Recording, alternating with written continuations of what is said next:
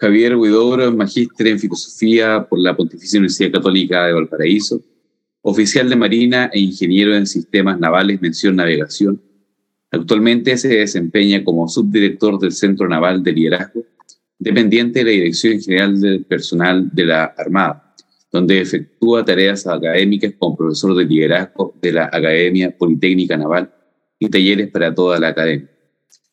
Adelante, profesor. Recuerdo que tiene 20 minutos. Bueno, muchísimas gracias. Primero que todo, eh, agradecer la presentación y también la oportunidad de poder presentar mi trabajo aquí. Y para esto voy a utilizar el temario que, que se ve en pantalla, comenzando con una pequeña eh, introducción.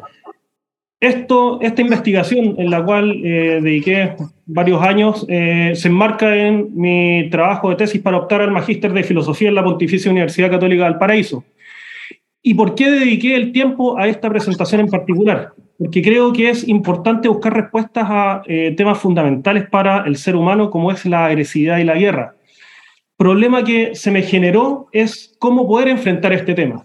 Y ahí, gracias al aporte, el apoyo de mis profesores, especialmente el profesor César Lambert, que, se encuentra presente, me pudieron orientar a través de eh, la antropología filosófica y a través de ella poder enraizar en esta eh, ciencia filosófica al ser humano y poder conectarlo con su raíz más profunda y poder eh, abordar la agresividad en el ser humano a través de la etología y también a través de la misma el fenómeno de la guerra.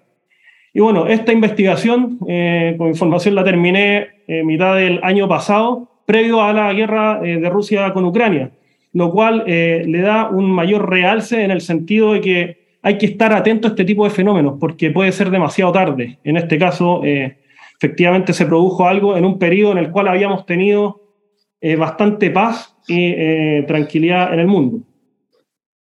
Bueno, partiendo con la antropología filosófica, los textos en los cuales me basé son los que se presentan ahí en la pantalla y principalmente tomé la antropología filosófica porque es la disciplina filosófica que busca responder qué es el hombre en su sentido más profundo y radical.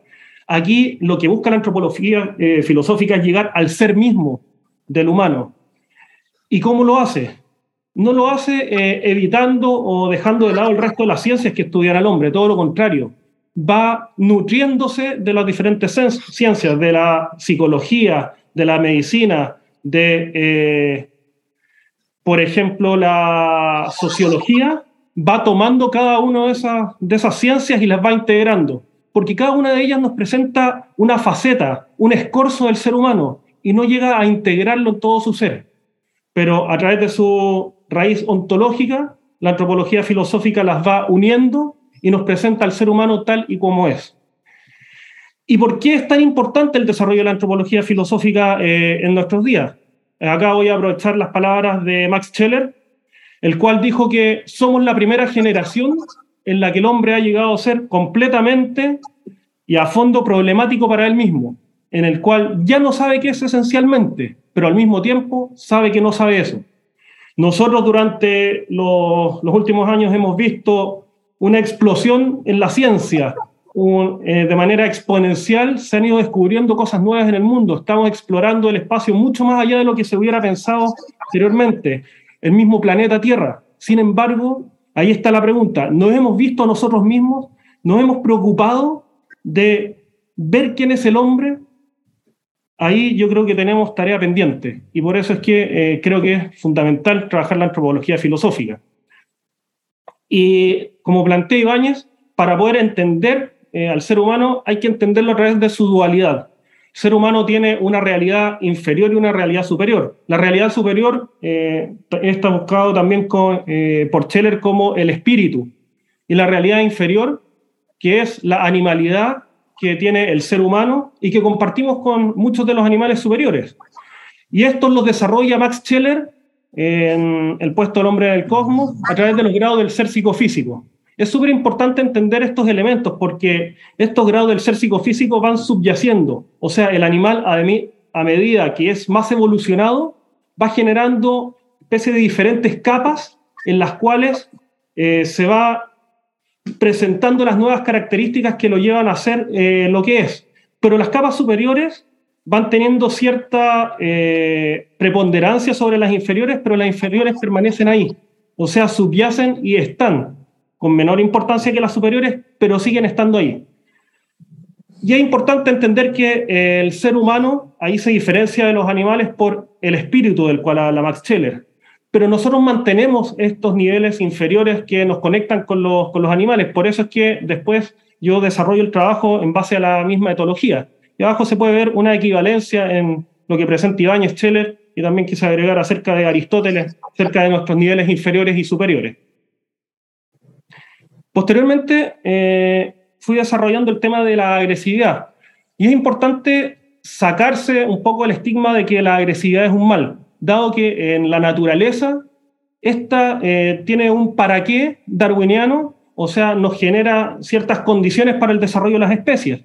Y es una característica importante en la supervivencia de ciertas especies del reino animal.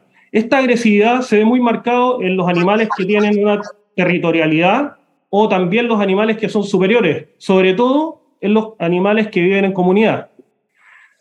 Eso sí, dentro de estos animales que viven en comunidad se generan ciertas inhibiciones, en los cuales entre, mayores, eh, entre mayor capacidad tenga de hacer daño a su congénere el animal, los animales que forman vínculos para evitar destruir su propia comunidad generan mayores inhibiciones. Los que tienen menor capacidad generan lógicamente menos inhibiciones. Y es importante entender que los animales que eh, se presentan en comunidad, también los antropoides y el ser humano están insertos dentro de esos grupos. O sea, nosotros estamos dentro de los grupos en los cuales la agresividad está más enraizada. Eh, y es también interesante entender que con respecto a la agresividad y la conducta grupal, el ser humano comparte muchas similitudes con los antropoides. Está el tema de la jerarquía la cual eh, en los antropoides se ve claramente a través de una demostración de eh, agresividad. Y eh, también el uso, por ejemplo, de las armas, lo cual uno puede ver chimpancés, simios que utilizan armas, pero a diferencia del hombre no lo ocupan contra sus congéneres, sino que para defenderse de, otro, de otros depredadores.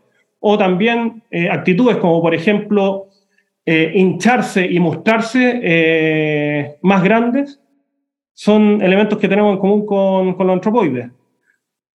Y a través de esta comparación y basándose en la etología podemos ver que la agresividad está enraizada en los grados psicofísicos del ser, que compartimos con estos animales superiores. Pero importante recalcar que por su pequeña eh, capacidad natural que tiene el ser humano de hacer daño, o sea, sin eh, el uso de armas, el ser humano hace daño a través de golpes con brazos, piernas, las uñas, los dientes, pero más allá de eso no tiene una gran capacidad. Así es que no desarrolló las inhibiciones necesarias para poder contener esa agresividad. Esto cambia lógicamente con el desarrollo de las armas. Finalmente, el tema eh, principal al cual quería llegar y al cual le quiero dedicar más tiempo es la guerra el cual tenemos que entender como un fenómeno colectivo. Acá no podemos pensar en guerra yendo solamente al individuo, sino que viendo en grupo. Ahí también eh, existe una serie de definiciones de guerra en las cuales no voy a entrar ahora y Gastón Botol eh, nos dice ciertos requisitos para entender si nos encontramos en presencia o no de una guerra. Pero acá eh, es importante entender que es un fenómeno colectivo y además desmitificar una cosa que está bastante extendida, que es el hombre pacífico de las cavernas o el recolector que vivían en comunidades y que no generaban daño entre ellos. Existe suficiente evidencia arqueológica que permite eh, desmentir eso mucho antes de, la historia. De hecho, uno de los primeros elementos escritos que, existen es un tratado de paz entre el rey eh, o el faraón Ramsés I y, que se encuentra en museo en Estambul pero además de eso, tenemos que los restos arqueológicos presentan daños por, que son hechos con hachas, que son hechos con flechas, mucho antes de, la historia, y que habla de estos eh, cazadores recolectores que combatían entre ellos, que se enfrentaban, además de pinturas eh, rupestres que, que también lo mantienen. Y además nosotros en lo que es la historia podemos ver de que en general se han generado conflictos durante toda la historia.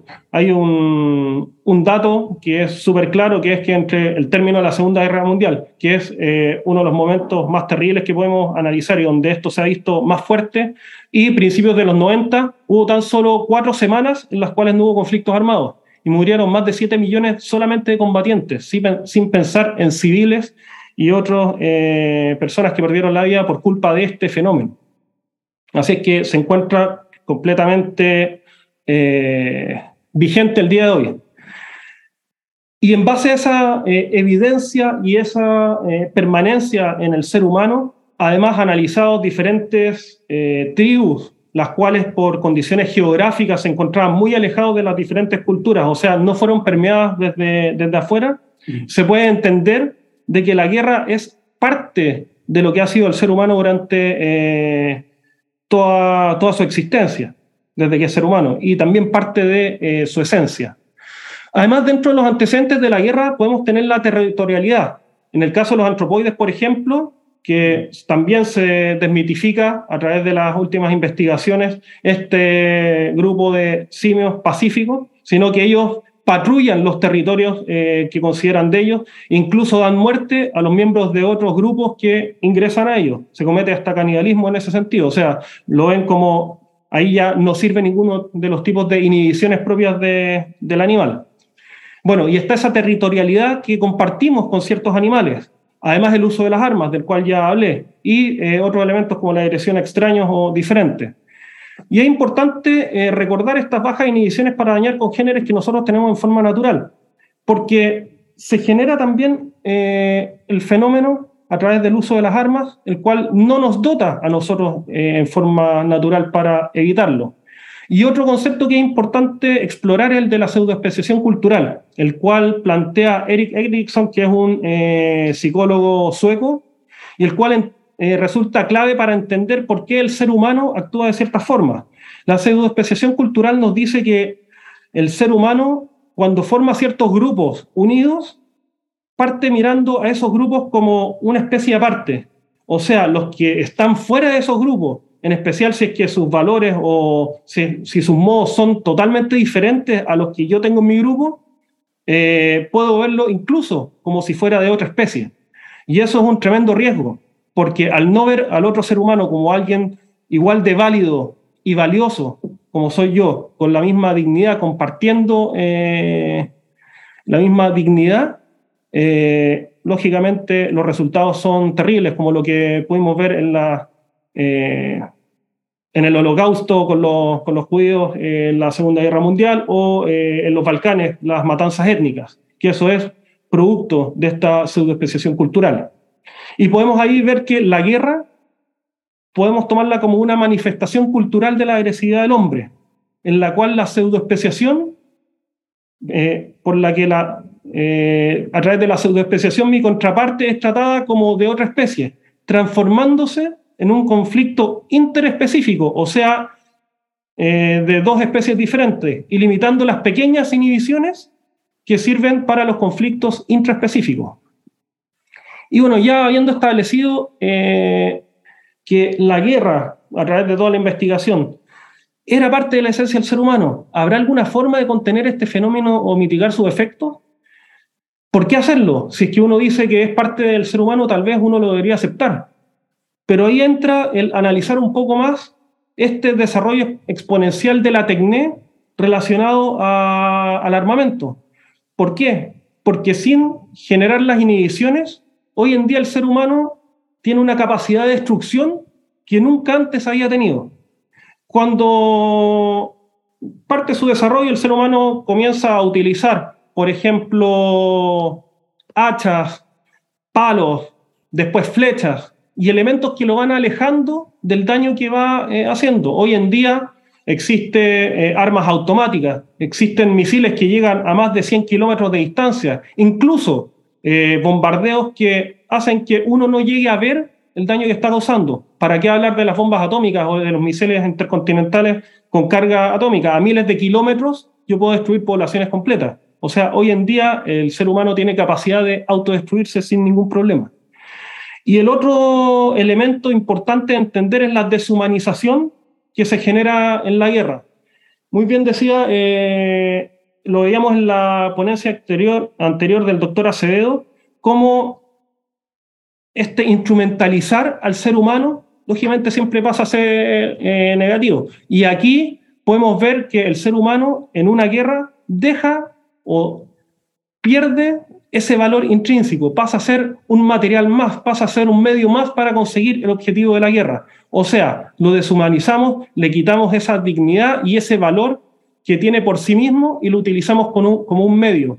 Además de que, eh, lógicamente, acá pasa a ser simplemente una estadística, una estadística de cuánta gente ha muerto y se pierde esa individualidad eh, y ese ser único y irrepetible que, que lógicamente nos tiene que preocupar.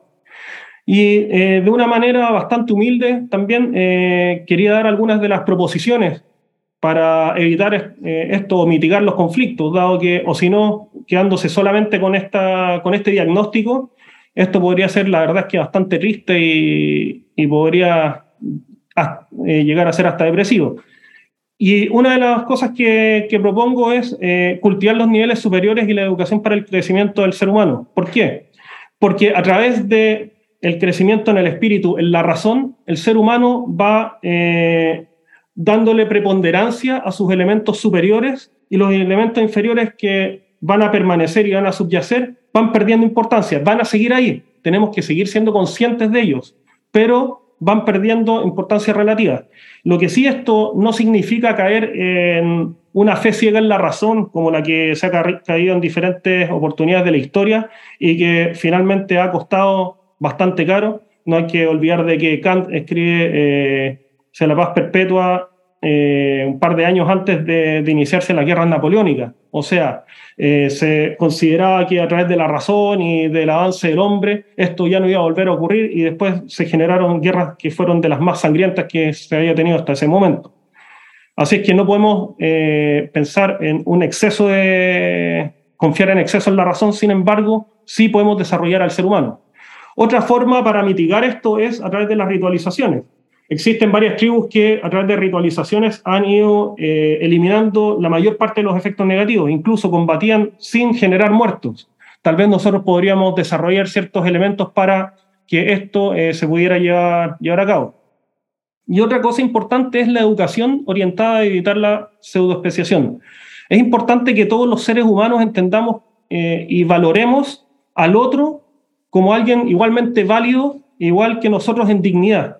O sea, no podemos pensar en el otro como algo, eh, como un medio, y entender que cada uno de los seres humanos somos un fin en sí mismo. El problema que tienen estos tres elementos es que eh, dependen mucho de la voluntad de los pueblos y existe el libre albedrío de cada uno de los pueblos y poder elegir su propia, sus propias maneras. Y no podemos finalmente imponer estos elementos a, todo el mundo.